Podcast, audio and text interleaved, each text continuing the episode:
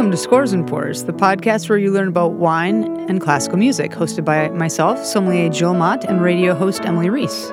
It's a crash course episode this time around, so I'm going to do a crash course in meter in music or time signatures. And I am going to do a crash course on how to taste wine for acid and tannin. Like, what do they actually mean? How to taste for them, and what acids and tannins are in wine. You can check out patreon.com slash scores and pours for a playlist and a wine list. And do consider supporting the musicians you hear by buying their music.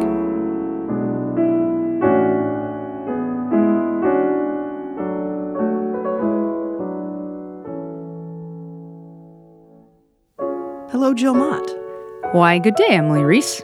How are you today? I'm excited to be technically tasting wine today. We're going to technically get into the nitty gritty of acid and tannin. How are you? Love that. I'm great. Yeah, I look forward to explaining meter, which can be a topic that you can get yourself in trouble with crossing some terms. So I've written very, uh, very specific notes script. for myself. yes, just to make sure I don't mince words. It's an easy thing to do, uh, especially when you're really accustomed to talking about meter. It can be simple to use the wrong words, even though you know exactly what you mean.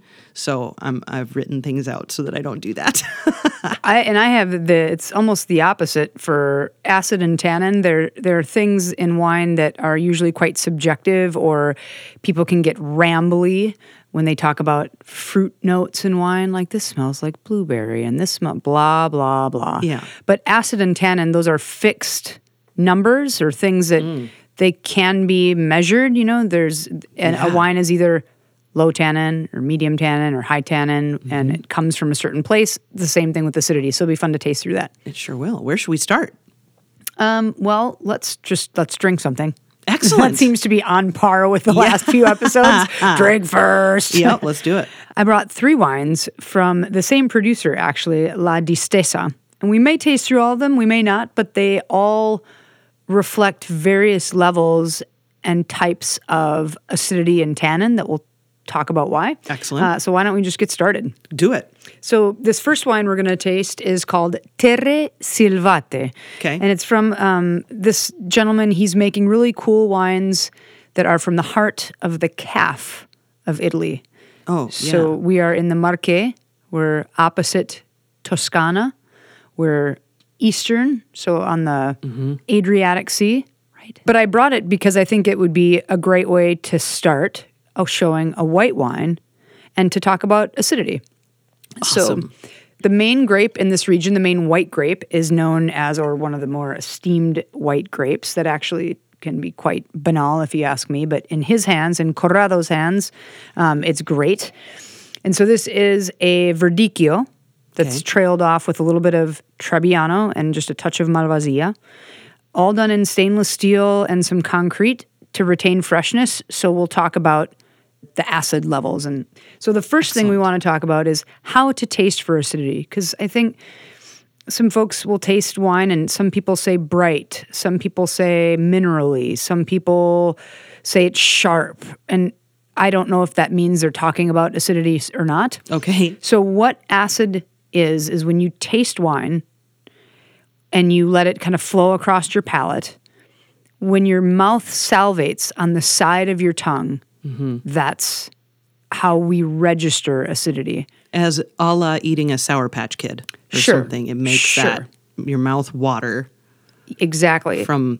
and yeah. if, if you were to take taste a Sour Patch Kid, mm-hmm. you'd say, wow, this is, it really makes my mouth salivate a lot. Mm-hmm. That's high acid. Yes. If you have a really ripe, say, apple, mm-hmm. it's going to, of course, have acid. Yes. But you might say, wow, this has low acid or medium acid compared to the Sour Patch Kid. Sure. So it's all a matter of tasting a lot of wine, having that in your, well, you know, you're, you're comprehending that or you're cognizant of it while you're drinking so you can learn. I don't love super high acid wines, or maybe you adore high acid wines. Usually, wines with a bountiful amount of acidity are great for fatty foods because cuts through that richness. Yeah. Gosh, I'm doing a lot of talking. Let's slurp. Let's slurp. Slurp it. What do you think? To scores, and pours. First wine of the day, right? So our register might be a little bit off, but what do you think? It made my jaw clench quite violently.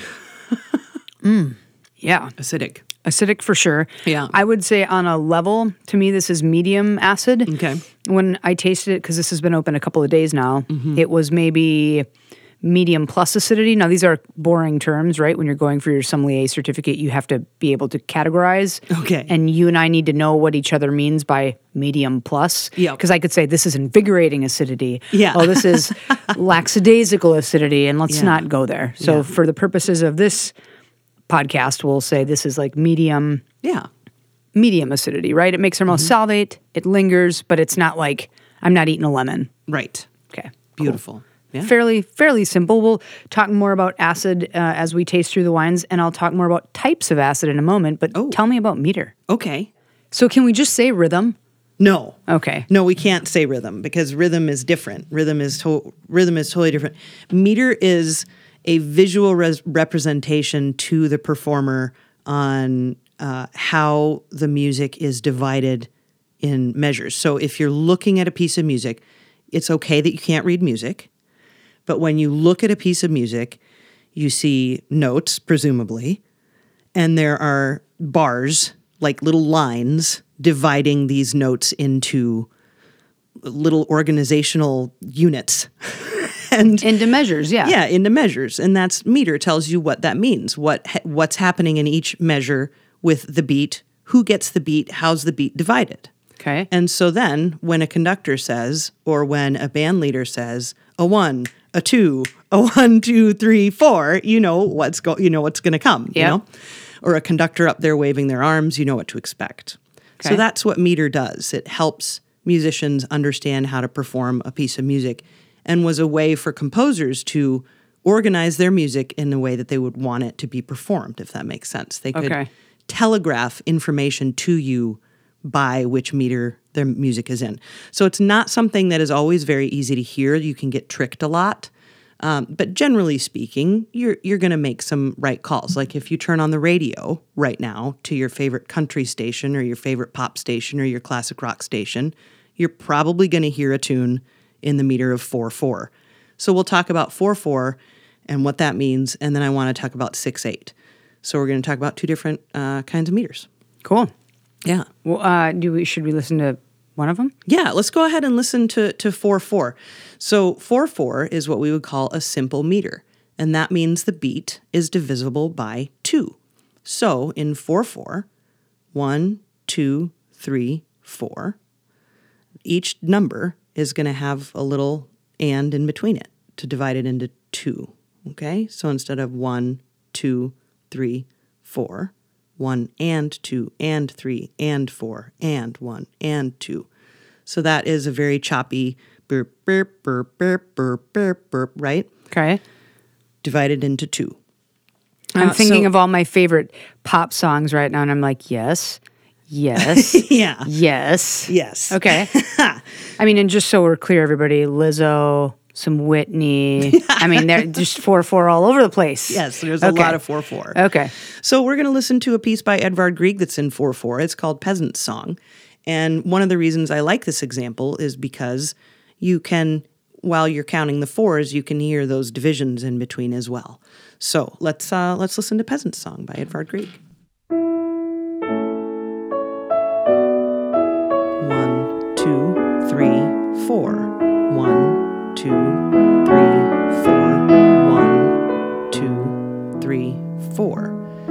And that is then divided. You can divide it into two on each and beat. two and three and four and one and, and two and three and four and Okay. yep. So that's four four time. So, is it as common in classical music as it is in top forty music? Is It's it like one of the tremendously most common? It is literally called common time. Okay. Okay. It's it's that common. it's tremendously common and musicologists ethnomusicologists in particular would likely tell you that the reason those kinds of beats are so common in uh, humanity is because we have two feet oh. so you're walking in two all the time you're walking in divisions of two all- Yeah. you know Fascinating. marches are always in two, four, one, two, one, two, left, right, left, right. Bam, bam, bam, bam, bam, bam, bam, bam, bam, bam, bam, bam, Wow. bam, bam, Okay. One, two, one, two. Yeah. so- President's Day today too, so whatever. By the way, BTW. happy birthday, George Washington.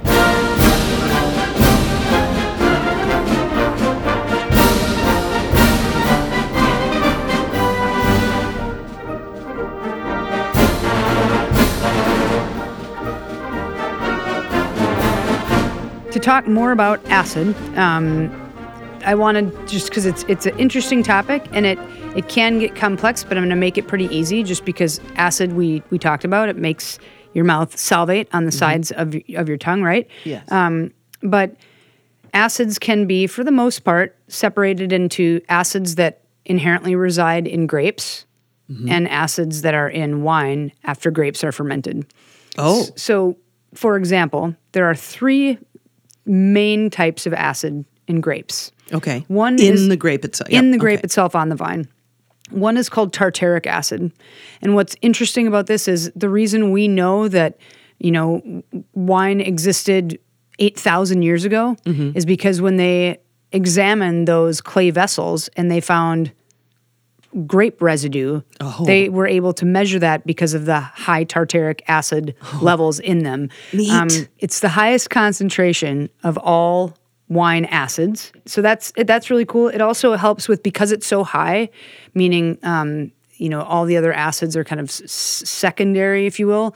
It's what is responsible f- with other factors as well for stabilizing color and stabilizing you know a, wine's health is because it has a level of acidity. It's a preservative right? Think of like you're making a um, you sprinkle lemon over your avocado so it doesn't brown in the fridge you know? There's so many things lemon preserve.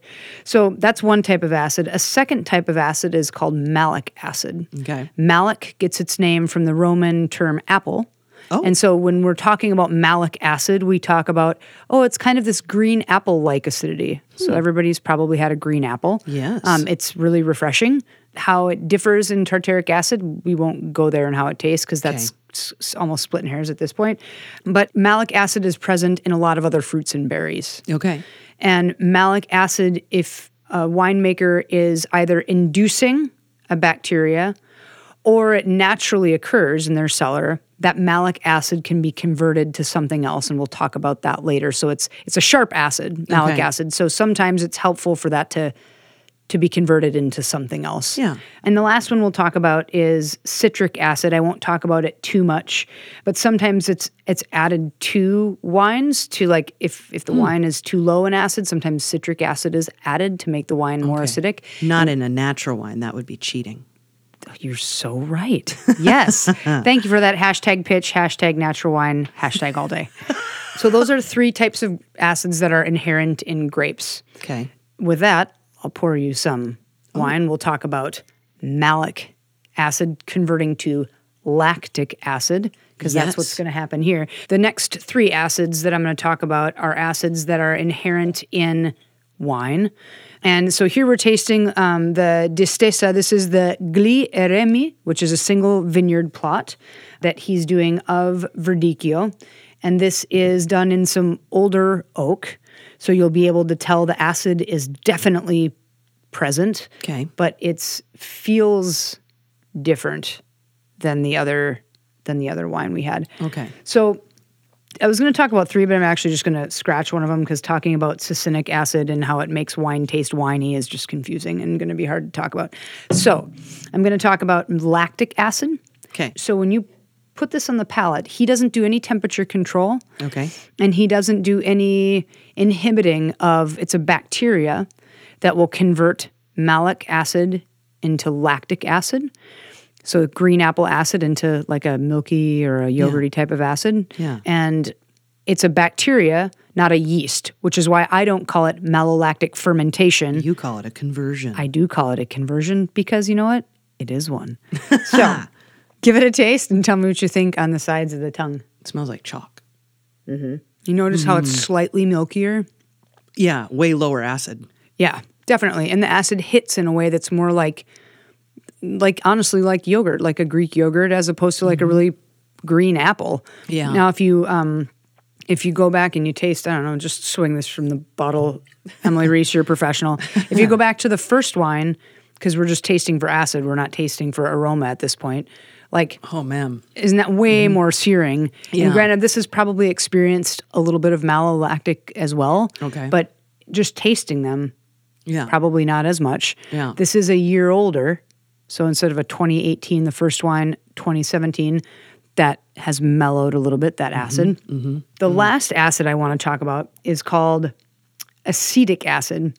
And acetic acid, if anybody listened, of course you all listened, who am I kidding, uh, about our faults and faulty episode, we talk about volatile acidity. Yeah. And acetic acid is what kind of smells kind of vinegary. It's a volatile acid and it's present in all wines, but especially natural wines.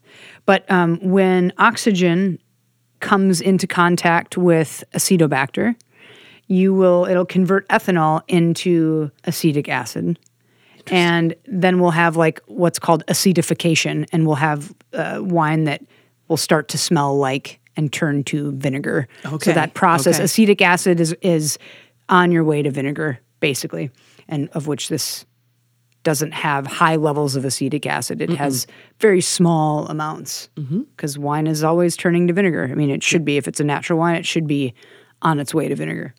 So, I don't know. What do you think about this Gli Eremi? It's okay. It's not my favorite wine. It's a little too buttery for me.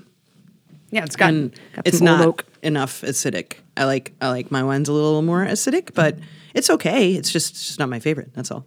I hear that. I would Yeah. Mm. want this with food. I think this with like roasted quail, roasted chicken, some you know roasted white meat Yeah. would be really nice. If Thanksgiving, this would be a fun like Thanksgiving wine. Mm-hmm.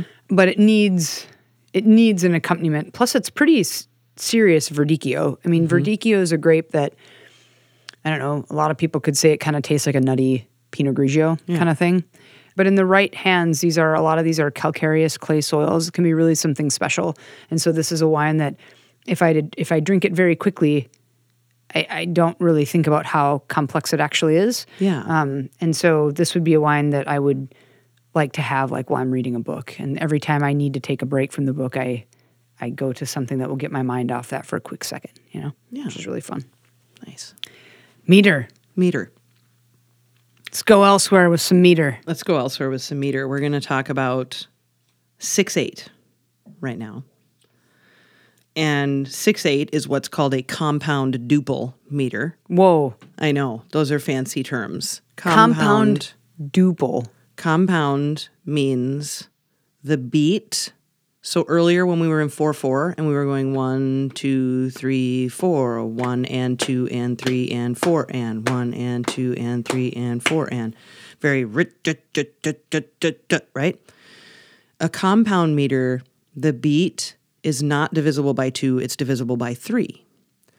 So instead of where okay, something like that in six eight, we're uh, dividing that measure of music that we talked about earlier into six eighth notes. And if we divide that into two beats, each beat is three eighth notes. Okay, just a little bit of math there. little quick math, people. Yeah, sorry. So Don't be drinking while you're trying to Yeah. do talk meter. Unless you're Emily Reese. six eight. So in four four, we heard one and two and three and four and you're not going to hear any ands in six eight. Okay. You're going to hear me count out six eighth notes per measure. One, two, three, four, five, six. One, two, three, four, five, six. One, two, three, four. And the snapping you're hearing is what the conductor is conducting. Yeah, it doesn't. I can't go one and two and three and four and five and six and one and two. And it doesn't work that It way. It doesn't. So so that's a little six eight. So we're gonna hear some six eight, and this is oh, such a good, good, good example. It's so great. This comes to us from Beethoven's Sixth Symphony. Beethoven's Sixth Symphony is known as his Pastoral Symphony, and people like nobody ever says Beethoven's Sixth is their favorite. And I mean, I wouldn't even say that, but I love it so much. it's so So good. Do you know why you love it? Yes. Because it says, because it's in a compound duple Yeah. meter. That's well, one of the movements is there's another movement that's in a qua- uh, compound quadruple meter, which is pretty great. Can something be a quadruple duple? Well, it would have to be, you'd, you'd have to have either the word simple or compound in there. Okay. I'm just trying So, to yeah. screw her up, everyone. So I'm sorry. I'm sorry. This is like me being a dink over here. Okay. Sorry. So let's listen to the fifth movement of Beethoven's Sixth Symphony. It's called Shepherd's Song Joyous Thanksgiving After the Storm. So, this is the final movement of Beethoven's Pastoral Symphony. The movement that happens right before it is a big thunderstorm, which is cool. So, oh, I could say so much about this symphony, but let's listen to some 6 8. okay.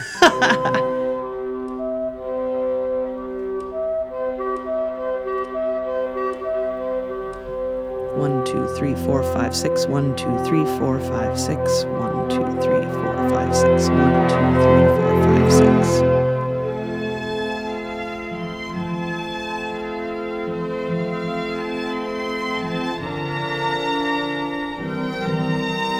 Do you hear the rocking feel to it? It's just like you just want to be rocked to sleep almost. Mm-hmm. Six eight.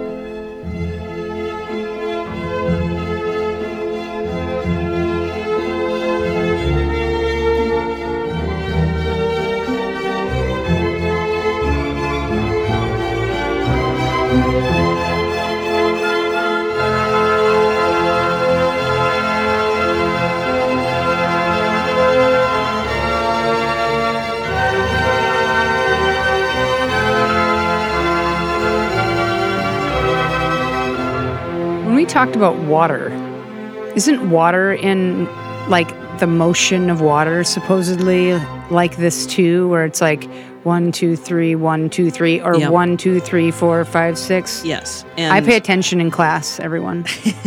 Yeah, and uh, and a moment ago when I said that one of the movements in this symphony is in compound quadruple meter, so again, compound means that same thing. The beat is divisible by three. The movement in this symphony that's in compound quadruple meter is the scene by the brook.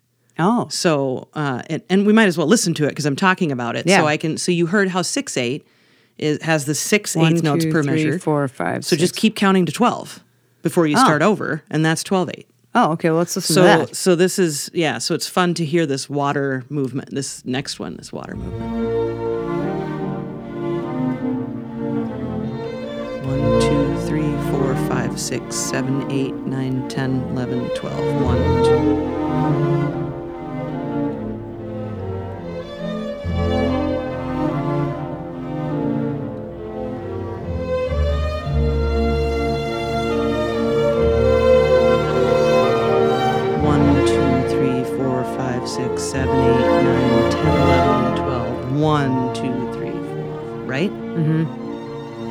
So hmm. in this situation, the conductor is conducting in four.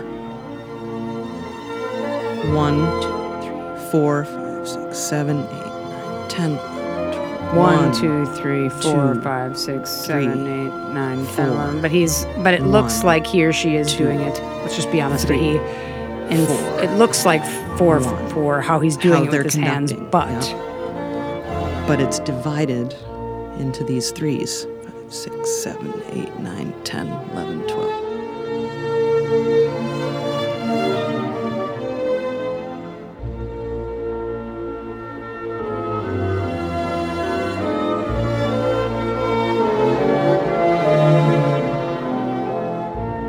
So, um, yeah, so here's the final movement, which is in 6 8.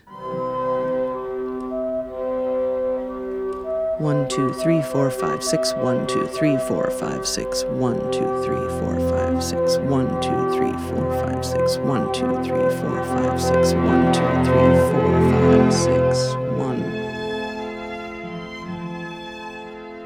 okay. And then here's the 12 8. One, two, three, four, five, six, seven, eight, nine, ten, eleven, twelve. It does make more sense in the phrasing. Yep. Like when you put it that way, Yep. that makes sense. Yep.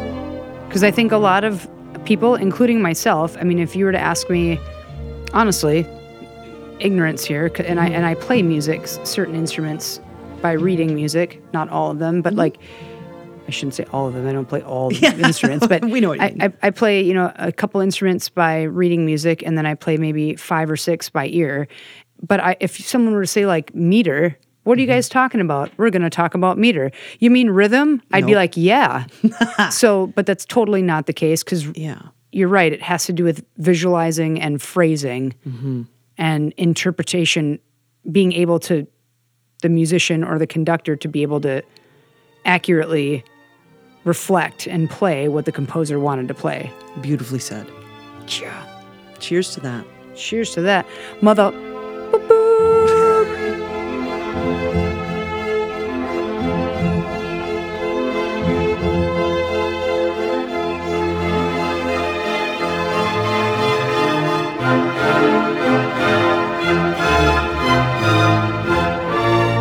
Let's talk about tannin? Please, yes. this is a goodie. And so I want, you still have some of this in your glass, right? I do. Okay, so um, I'm gonna pour this because this has, um, and, and when I say this, I mean the the wine we just tasted, the Gli Eremi, because tannin can come from a few different places. It can come from in grapes. It comes from the skins and pips and stems. A lot of times stems aren't included, but sometimes they are. Okay. But skins certainly.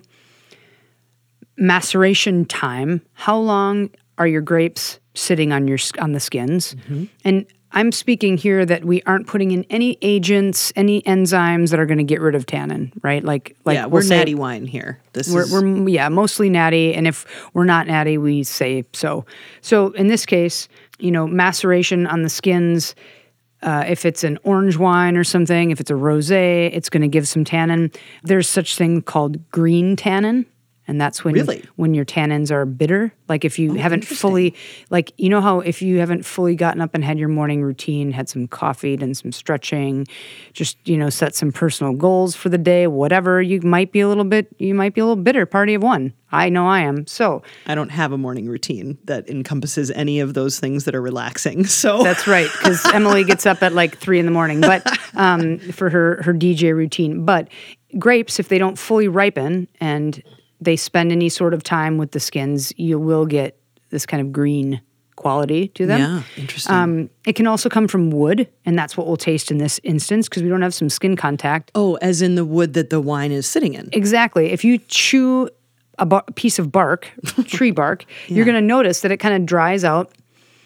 And I should specify when I talk about tannin, let's taste. Yeah, And let's then do it. so let's do it. you you're going to put this up kind of give it a little swish up in the like outer part of your like between the inside of your upper mouth and Mm-hmm. the outside of your um the top part of your teeth. It's just like between your lips and gums.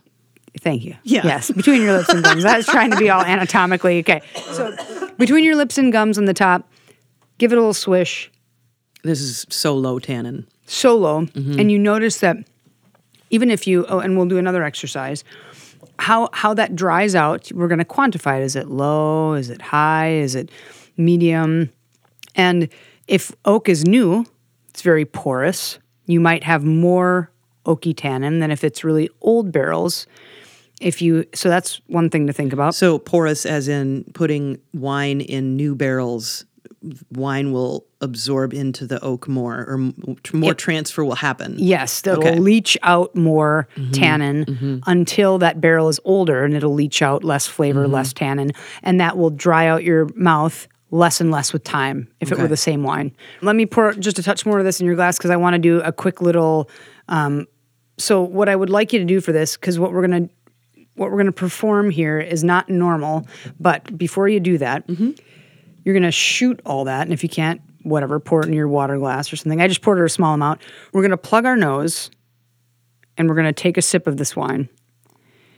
We are going to then pour some red, or what I consider red, very light red, mm-hmm. into our nose, still with our nose plugged, mm-hmm. so that none of the fruit esters, we can't taste any or smell anything. Yeah. Now we're only only tactile. feeling. Yes, Yeah. exactly.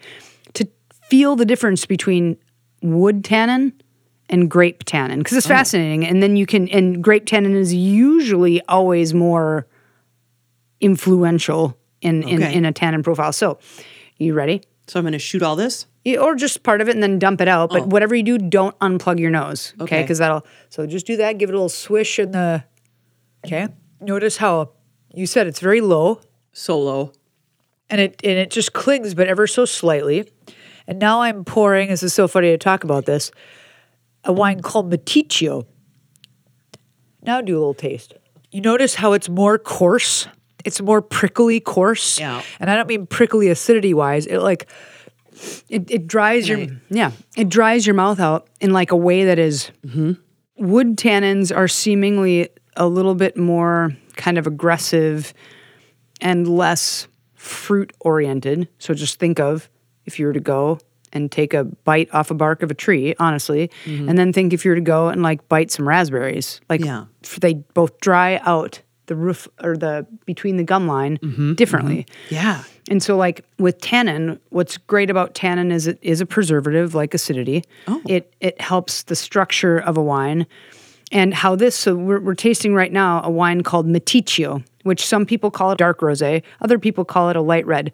Let's be honest, this thing is really pretty dark It for a rosé. red. For real. Yeah. It does, and the fact that it there's Cabernet Sauvignon, there's Montepulciano, Mm-hmm. there is Sangiovese, and then there's also there are a couple white grapes. Sure, there's Trebbiano and Malvasia. Okay. but if there wa- if there weren't those two varietals, this would be dark, dark. Yeah. So this is I I consider this a very light red. Okay. There's hardly any sulfur added. Uh, Corrado was very sweet to send me the technical specs. Corrado from- is the is the winemaker, winemaker. yeah. Dottori sent me the specs so I could see like what the lab analysis was of the acid and stuff on on some wines, which is really cool.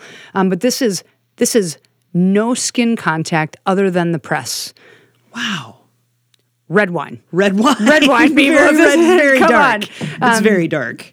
Yeah, so Yeah. super fun wine. I, I really adore it. It's the first glou glou chug chug Chug chug. wine from the Marche I've ever had, but it really does showcase, I think, the difference because because this has such a brief maceration Yeah. time on the skins, beautiful color, but also the tannin levels are so low, but they're fruity. They're mm-hmm. definitely mm-hmm. of a fruit nature Yeah. as opposed to I shouldn't say fruity, of a fruit nature as opposed to of of a oak Sure. Oak Yeah. nature. Does that just am I explaining myself okay? Yes. Oh, it's so good. So good. And It's been open like three days. It's singing. I, I would urge people to, whenever they taste wine, it's easiest to go from, it's always easiest in life to go from point A to point B, right? From glass to back of throat. Okay. But let's be honest, between A and B, there's a lot of fun to be had. So give it a little swish, just like always a little gum, mm-hmm. upper gum line on the side of the tongue, and like a world of different tactile functions, as I like to call them, start happening. And that's when you really start to decipher will this go well with food? Will this age? You know, what what grape might this be or grapes or or whatever? How is this made? Does it have oak? Does it not have oak? Sometimes you can smell oak, but sometimes you can't and you can only feel oak. Um, so Amazing. I will say one quick little tidbit or misnomer Okay. or what have you. Sometimes you have a wine that's really tannic. People go, "Oh my god, you got to age this like 40 years." You know? no. Okay. If a wine doesn't have acidity, it's not going to make the long haul. So Oh, you really? can you can have a really high tannin wine and a, you know, let's just say a low acidity but Mm-hmm. high tannin. If it doesn't have, you can have a really high acid wine with no tannins age well, but Mm-hmm. you can never have a really, in my opinion, a really high tannin wine with low acid and have it age well. That acid is so important as a pH. It's sort of like us having oxygen to breathe. Wow. So just Interesting. uh, for you people out there who buy uh, 17% alcohol California wines that are really high in tannin, don't age them because they'll last about four years and they'll disappoint you. Just saying. and longer maceration times doesn't necessarily mean it's a higher tannin wine because at first the wine gets really tannic and then all of a sudden the tannins dip and then they come back and then they dip again so some people will have wine on the skins for like a year and those wines are not super tannic you know they so just um just a tidbit that long longer maceration times don't necessarily mean it's like super high in tannins Should we talk about one fun meter? Please. Yeah. I mean, they're all fun. Yes, they are all fun. We talked about 4 4, which is also known as common time. Uh, It is a ridiculously common meter to stumble across in Western music, whether we're talking about jazz, classical, uh, pop music, country music, bluegrass music. 4 4 is ubiquitous. Uh, 6 8, very common compound meter. We talked about that a moment ago. Heard a couple different compound meters compound duple and compound quadruple. And now we're going to talk about 5 4. So, Ooh, yeah. Wait, What? wait. Taste the red. I'm out. Taste the red mm-hmm. and taste the, like, the smallest sip and let it sit in your mouth for a second. Swallow it and just watch how high in acid this is and low in tannin, even though it's dark. And it's been open now for three days. I mean, so good. There's still a, a fair amount of tannin in there. Sure, but compared to other red wines we've had no. on the yeah, show, No, of course. But of look at how charged the acid is. it's very acidic. Sorry, Love it. five four. As you Five four. This will come as a surprise to no one who's familiar with classical music that we're going to use uh, a piece called Mars by Gustav Holst. It's so easy to hear the division of five in this piece. It's like silly to not use it. Plus, it's a great piece of music. Uh, Gustav Holst wrote The Planets in the 19 teens. A little bit of a reaction to World War One, also a reaction to uh, he was speaking of Mercury in retrograde. Holst was really interested in astrology, so Holst uh, loved astrology, and he wrote this really great piece of music called "The Planets."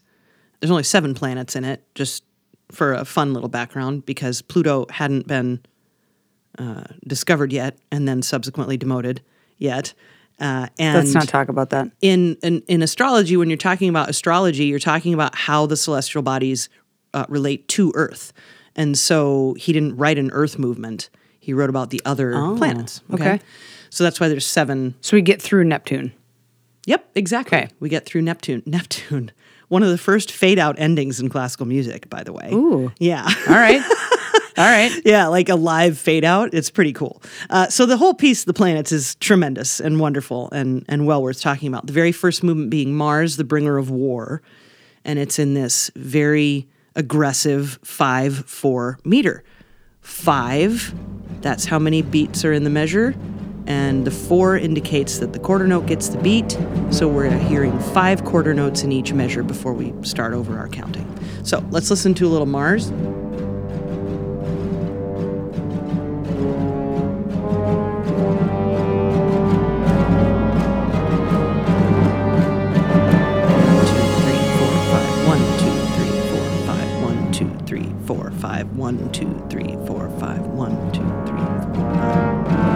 So you're listening for the digga da da da da da da digga da da da da da da digga da da da da da da. One, two, three, four, five. I'm trying to make it in 4 4 in my head to see if people could get confused, you know? Like, can they get confused? for sure. But they couldn't if they knew.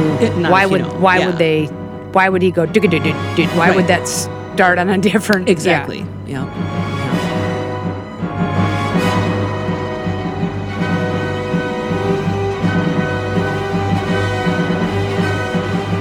No, I haven't listened to this in a long time. This is great.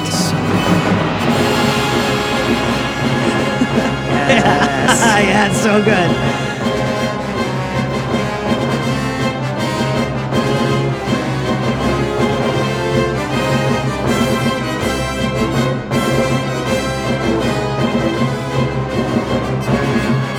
So there you go. Just a Compound few meter. things- Yeah. Chose not to get too crazy into the explanation of it can get really confusing and complicated with meter, especially because it really is kind of the understanding of it is dependent on at least some grasp of how music works. And so, you know, it's a very visual thing. Um, yeah.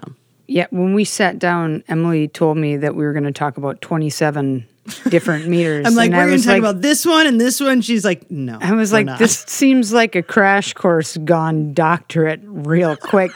and then um, mine, I, I try. I was like, you know, I'm I'm just talking about acid and tannin here. Can we just kind of keep it simple? so she did a great job of of reining in and talking about obviously the, the three most imp- probably most important sort of in in each category. Um, and with acid and tannin, it's it's similar. You know, we could we could have gone a lot deeper and and talked about a lot of different um, traits of each. But I think another time, acid and tannin are incredibly important to because they, like I said, they're not subjective. You need to be able to accurately, in the wine profession, of course, assess them and, Mm-hmm. and their levels. But you also need to be able to, if you are just a, you know, you drink wine there it's incredibly helpful to know what you do and don't like in that department because you might say well i i don't like oak okay well do you not like oaky smelling or do you not Yeah. like just you don't like tannin or you know Yeah. The thing that is fascinating to me about oak is how much it seems to me to affect the texture too. Like compared just it's not just the flavor. It's like it completely changes how it feels in your mouth 100% too. Yeah. 100% which is, uh, amazing to learn and experience. And what what's really fun too is the longer you, the more experience you have tasting, say, you know, wines that are aged in different vessels. Oak has different tannin than chestnut. Chestnut has different tannin than acacia. Clay, clays of different porosities and mineral contents from different nations have different tannins. So I was tasting a couple different wines out of clay vessel a short while ago, and I was like, "Wow, this really tastes like." I'm sorry to say, but like whiter clay, like not as iron rich, because it feels different. And then he, the, the guy was like, "Oh my god, you're right! Like, look at the pictures." And he was all excited about my thing, you know, his Yeah. his his uh, receptacles. But um, concrete gives a certain gives a certain tannin, very subtle, but gives that. Um, inox, stainless steel, doesn't give it, right? Inox. Like uh, I, that's a short wine term for stainless steel. Okay. Because you lick stainless steel and it's inert. Right. Like it doesn't. So that just maintains. Lick stainless steel. Oh my gosh, go lick stainless steel, people. Sometime you realize it tastes like nothing, and so it really just does kind of let your wine be fruity Mm-hmm. and. The pros and cons of the vessels, I love it. Oh my gosh! They each have their strengths. I mean, Welcome. obviously, it's yeah, Welcome. love it. Tannins, meter, acid, Mm-hmm. to scores and pours, my friend. To scores and pours.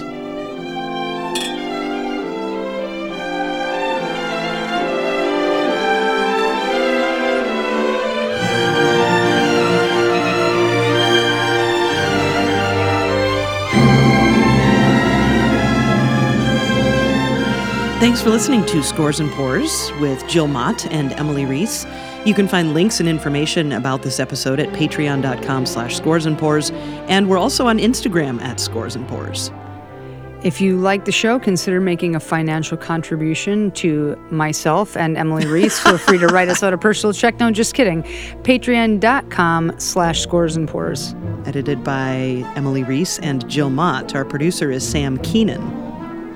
Scores and Pours is a production of June Media Inc.